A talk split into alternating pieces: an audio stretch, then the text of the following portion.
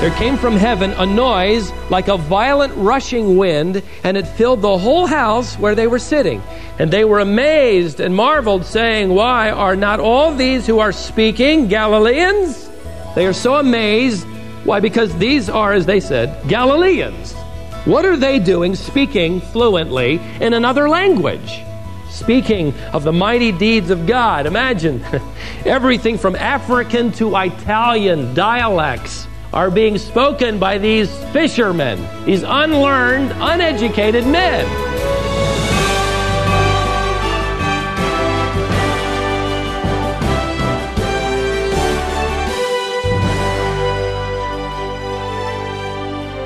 Welcome to Wisdom for the Heart, featuring the Bible teaching ministry of Stephen Davey.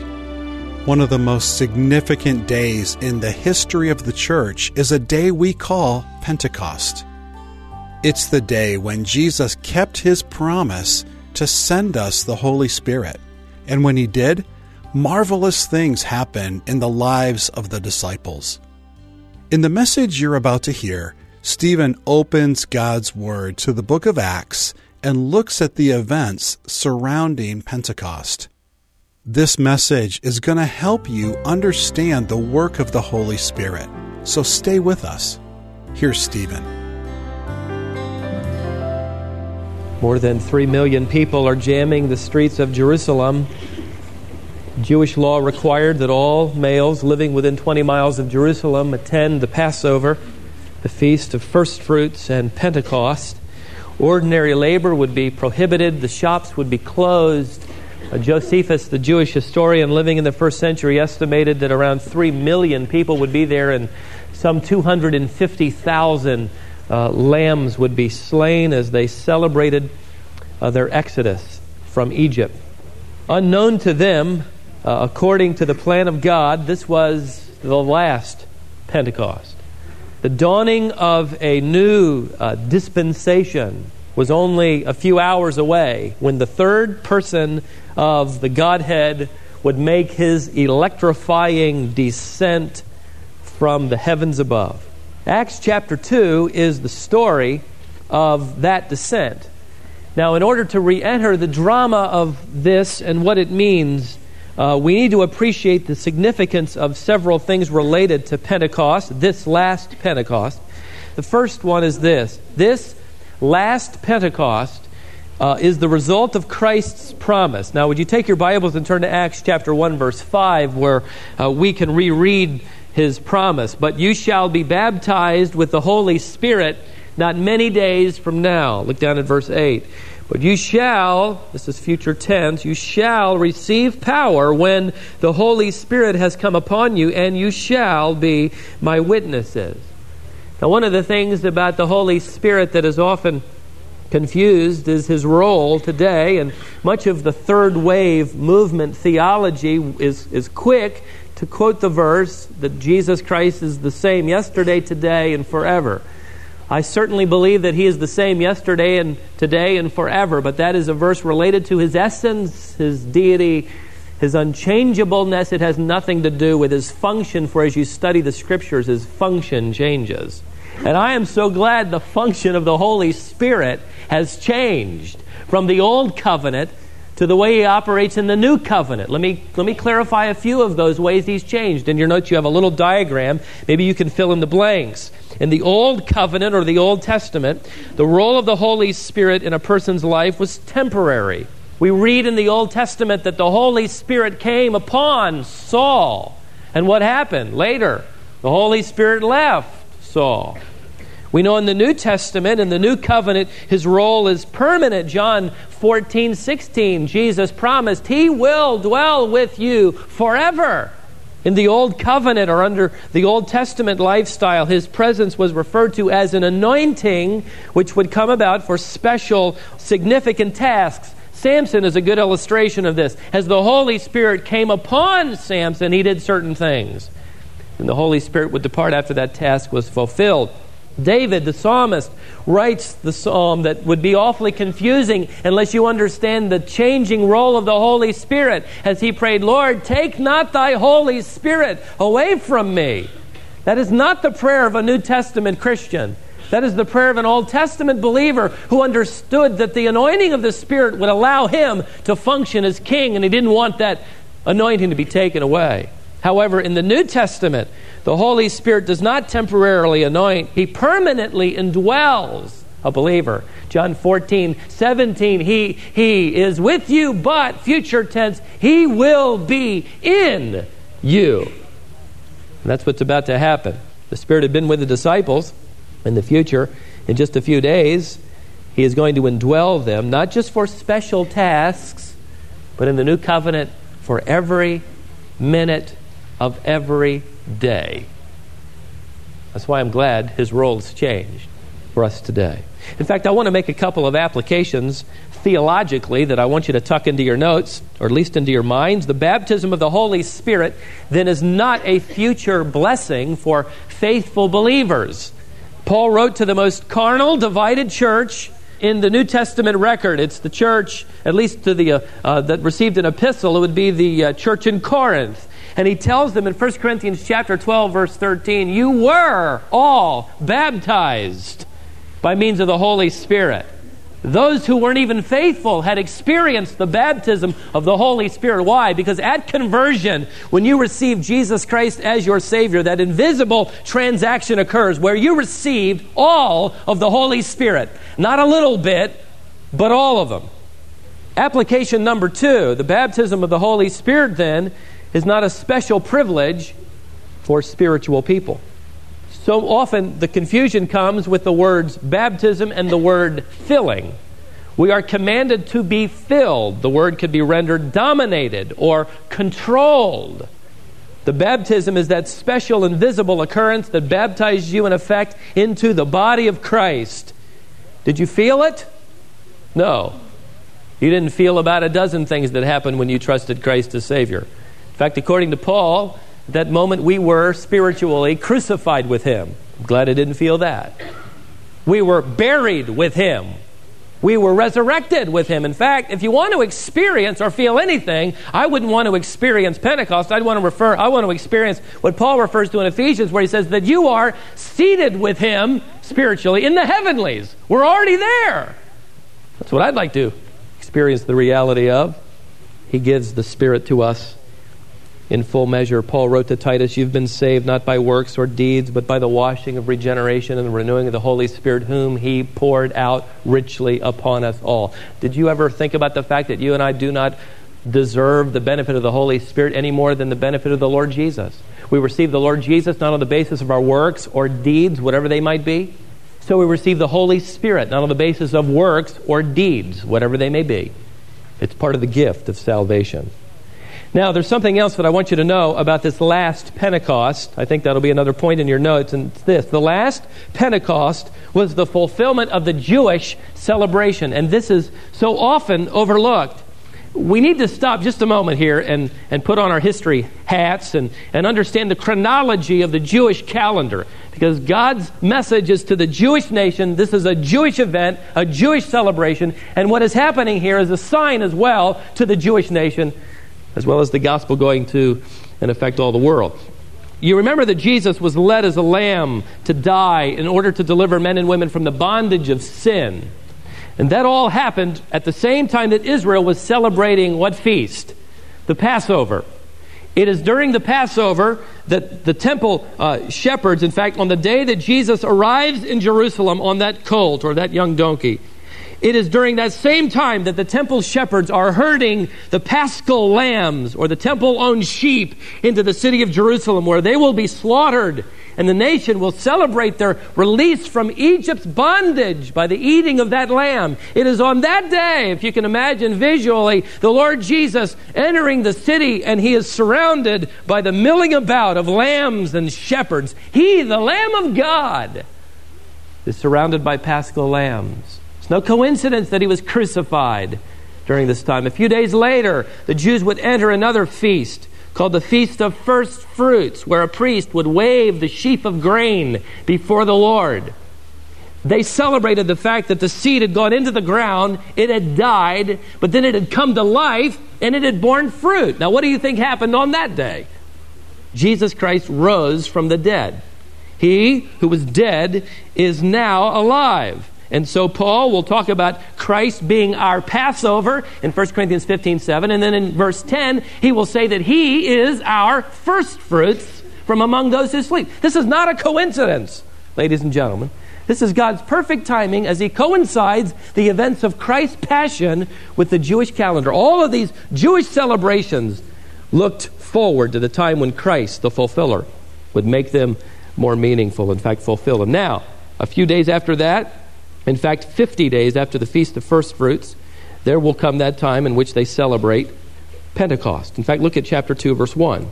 And when the day of Pentecost had come, you could write into the margin of your Bibles, it might even be in your cross reference notes, was fulfilled. That's why I'm referring to it as the last Pentecost. That Jewish celebration was looking forward to the day when something else would happen in God's plan that would be fulfilled by Christ and here the Holy Spirit. Now, Israel had been celebrating Pentecost for centuries.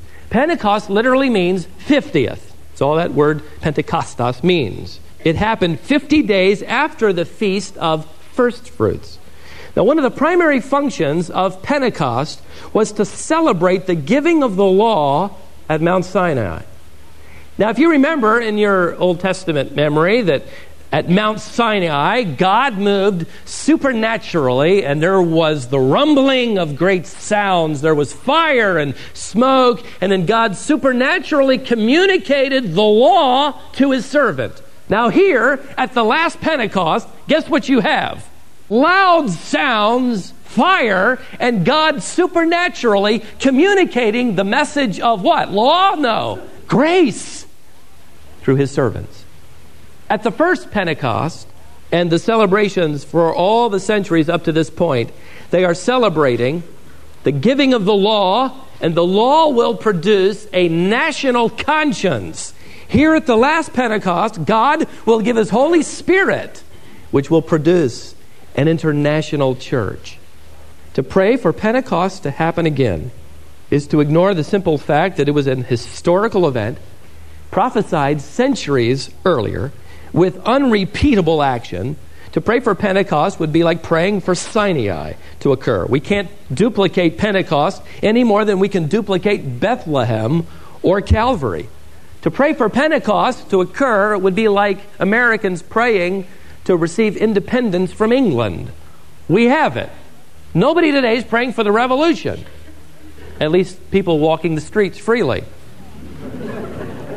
we are experiencing the benefit of that historical event called the American Revolution in which we gained our independence. Likewise, the apostles are waiting for the Holy Spirit to descend and indwell them and, and begin that ministry of baptism into the body of Christ, so that today we who are born again, now that the Spirit has come, immediately benefit from that past experience. So we have them immediately. Now, another point. The last Pentecost marked the creation then of the New Testament church.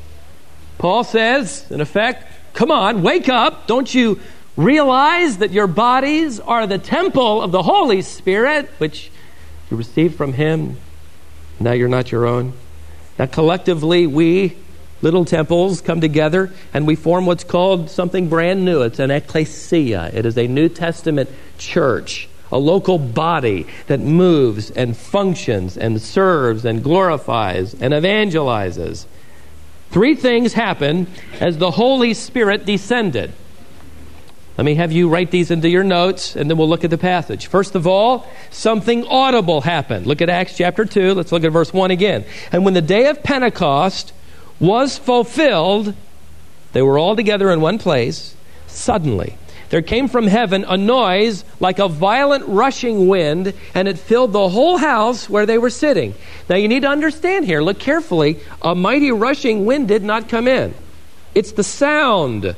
It is as a violent, a noise like a violent rushing wind. Please note it wasn't a rushing wind that came in tearing at their clothes. I had somebody in our church who experienced the tornado of a few years ago. It came right through his backyard. He said, Stephen, it sounded like a locomotive. It was an incredible noise, like the lag of a jet plane, this noise that fills the room and begins to build. The word noise is from the original word echo, which gives our word echo. It is resounding in this room. Something audible happened. Then something visible happened. Look at verse 3. And there appeared to them tongues as of fire distributing themselves, and they rested on each one of them. Notice again, it's not literal fire, it looks like fire. It's the only way he could describe it. You read in Revelation and John are right over and over again. It, it uh, I saw something like He's racing through his vocabulary to describe the unexplainable. Well, here's an unexplainable event when all of a sudden this noise begins to build in the room to a crescendo, and then suddenly, perhaps through the ceiling or through the door, we don't know, but this, this, this wisp, as if it were a flame, comes in, and then it separates and goes and rests over the head of each individual. And I don't know what I'd have done, but I might have been ducking. I'm not sure if I'd want that on me. This would have been frightening a traumatic event, but as fire was the symbol of the divine presence, so God is making it clear I'm here in a new way. You've never seen anything like this before. Now, something verbal took place. Look at verse 4. And they were all filled with the Holy Spirit, dominated by the Holy Spirit and began to speak with other tongues as the Spirit was giving them utterance. By the way, to the, the neo Pentecostal or charismatic claim that Pentecost is occurring, I would simply hold them accountable to all three things occurring something audible, the sound of a jet plane, something visible, the flame which appears, and then something verbal. Now, the word tongue in your translation comes from the Greek word which gives us our transliterated word, glossary. Later on in this text, in verse 6 and in verse 8, the word is changed to the Greek word which gives us our transliterated word, dialect. It's the word dialectes. This was a known language consisting not of babbling, they're about to preach sermons a dialect, there is glossary, there is a vocabulary involved here. I had the unique experience of being prayed over by a holiness preacher when I was in college who prayed over me in tongues, and I can repeat to you everything he prayed because it was the simple consonant vowel, consonant vowel, consonant vowel that my little two and a half year old girl used before she learned how to talk. It was babbling. That isn't what you have here. You have something occurring that, as we'll discover in a moment, is a known language with all the function and form of a language. Now, this, this brings me to another critical point. I, I hate to put it on hold here, but we're going to have to because you need to understand this other point about Pentecost. Pentecost is the fulfillment of Old Testament prophecy.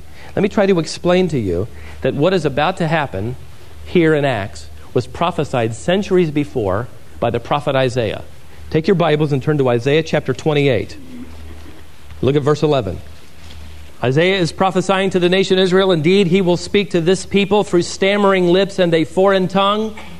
He who said to them, Here is rest, give rest to the weary, and here is repose. But what? How did the nation of Israel respond? They would not listen. So, because they would not listen, he's going to send them the sign. He will speak through this sign. What is that sign? How will the people know that they rejected the rest giver? Through stammering lips and a foreign tongue. Now, this passage is literally fulfilled during the Babylonian captivity, where people of a foreign tongue come and carry them away. However, in 1 Corinthians chapter 14, Paul quotes this verse in relation to the phenomena of tongues speaking and makes, as it were, an application to that phenomena, that sign from God that would exist until Jerusalem is destroyed in AD 70. So, get this picture in your mind. When Peter and the others are standing, and they begin speaking with this foreign tongue. Every rabbi who had the book of Isaiah memorized, every religious leader who held in high esteem their great prophet Isaiah, as soon as they heard what to them were unintelligible languages, every one of them immediately was struck, I'm sure, with the terror of the thought this was prophesied by our great prophet. We have rejected the true Messiah. He who promised rest. When Jesus Christ stood and said, Come unto me, all ye who are weary and heavy laden, and I will give you. What was he talking about? A nap? No. He's talking about a national spiritual rest. When they recognized him as Messiah, they rejected the rest giver. Isaiah knew that by way of supernatural uh, inspiration. And so Isaiah said, Guess what? We're going to give you a sign, Israel, that you rejected the Messiah, and the sign is going to be the phenomena of language. Now, how did the nation respond? Go back to Acts. As we look at their response, I have to ask you the question what has your response been to the truth of the Holy Spirit's descent? What has been your response to the beginning of this dispensation of grace, this new age, this new covenant? Well, maybe you'll see yourself here. Look at verse 5. Now there were Jews living in Jerusalem, devout men from every nation. Notice these are Jews from every nation. This is a sign to the Jews. And when this sound occurred, the multitude came together and were bewildered. Evidently, this sound wasn't confined to the room. For all we know, it may have filled all of Jerusalem. But this sound, as of a hurricane or a tornado, filled the city. And when everybody heard it, they were bewildered. They came, look what happened, verse 7. And they were amazed and marveled, saying, Why are not all these who are speaking Galileans? Let me give you, for the purpose of your notes, the three responses. The first one is amazement. I wish I could have seen this. They are so amazed. Why? Because the, these are, as they said, Galileans. What are they doing speaking fluently in another language? They are amazed. We hear them in our own tongues speaking of the mighty deeds of God. Imagine everything from African to Italian dialects are being spoken by these fishermen, these unlearned, uneducated men. I have no doubt in my mind that the religious leadership of that nation understood immediately the parallel to this event and the prophecy of Isaiah 28, and that they had indeed rejected the true Messiah. Now, there's also great confusion. Look at verse 12. And they all continued in amazement and great perplexity, saying to one another, What does this mean? The rank and file were confused. There's amazement, there's confusion. Thirdly, there is ridicule or rejection. But others were mocking and saying, They are full of sweet wine. It's a potent concoction, about a year old, that evidently, from what I've read, had quite a kick. They are filled with this sweet wine. Well, what are they saying? They're saying the temple is filled with drunk men. Well, when do drunk men speak fluently in another language? They simply can't explain it, so they try to explain it away. And their explanation is ludicrous.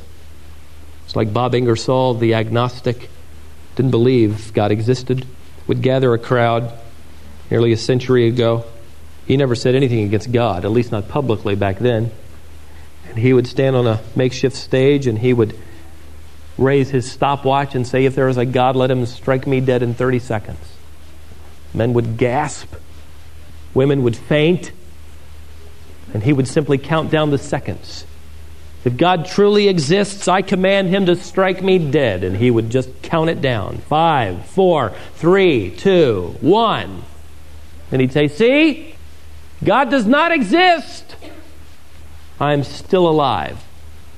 Since when has God been obligated to obey anyone? There are skeptics today, ladies and gentlemen, who look at you and what God has done in your life, and they can't explain it. You've changed. Your vocabulary has taken out some words and added new words. When you come into work on Monday morning and they ask you, What'd you do over the weekend? You've got a totally different answer. They can't believe it. You went to where? And so they will either be amazed, they may be confused, they may simply ridicule and reject the evidence. Let me just make one more challenge that comes from this passage. Question number one Do you have all of the Holy Spirit? That's another way of saying, Have you been born again? Because when you received Christ, you were born again into a new family, and you were placed there by means of the baptism of the Holy Spirit. I'm telling you the truth of Scripture that the Holy Spirit has come. Have you received Him? Or are you rejecting Him? For those of you that have received Him, and the gift of eternal life, my question to you is this Does the Holy Spirit have all of you? My friend, the Holy Spirit was not given to you so that you could have some unusual experience. He was given to you so that you could obey the Lord and His Word and stand as a witness and testify before the jury of the world. He was given to you so that you might know how to walk with distinction and godliness, so that you might be able to come to this Scripture and understand the truth in order that you might obey the leadership of the living God. I like the funny little story that actually happened in a church in Wisconsin. A fifth grade teacher wrote about it. He was teaching his class and he wanted them to learn a creed. And he knew that all the kids wouldn't be able to memorize the whole creed. And so he, he divided it up into little phrases, and then he assigned each child uh, the responsibility of learning their particular phrase. And when they gathered as a classroom together, they would begin the class by reciting the creed. Only one child after another would stand and put in their little input phrase. Seemed to be going well. He had hoped that all the children would learn the message of the creed, even though they only had to memorize one little phrase. He thought they were learning what it all meant until one day, about four months into the experiment, they began class the normal way. One little girl stood and said rather flawlessly her phrase, I believe in God the Father, maker of heaven and earth. And then a little boy stood and said, I believe in Jesus Christ, his only Son, our Lord. And it was real quiet. We kind of looked around, and then one of the little fifth grade girls said, Teacher, having figured it out, the boy who believes in the Holy Spirit is absent today. I wonder if the reason we haven't turned our city upside down for Christ, I wonder if we are not turning the world upside down for Christ. The reason behind that being we really haven't bought into this. We'd rather not talk about the Holy Spirit. Every time you say, I believe in the Holy Spirit, you are making yourself accountable, aren't you? Because the Holy Spirit, then you declare with your own lips, resides within you. Every time you say, I believe in Acts chapter 2, you are saying, I believe that God is passionate in his purpose to change you, to empower you to take your stand. Maybe it's safer to not talk about it. But for those of us who say we believe, he has promised by him to conform us to the likeness of his son.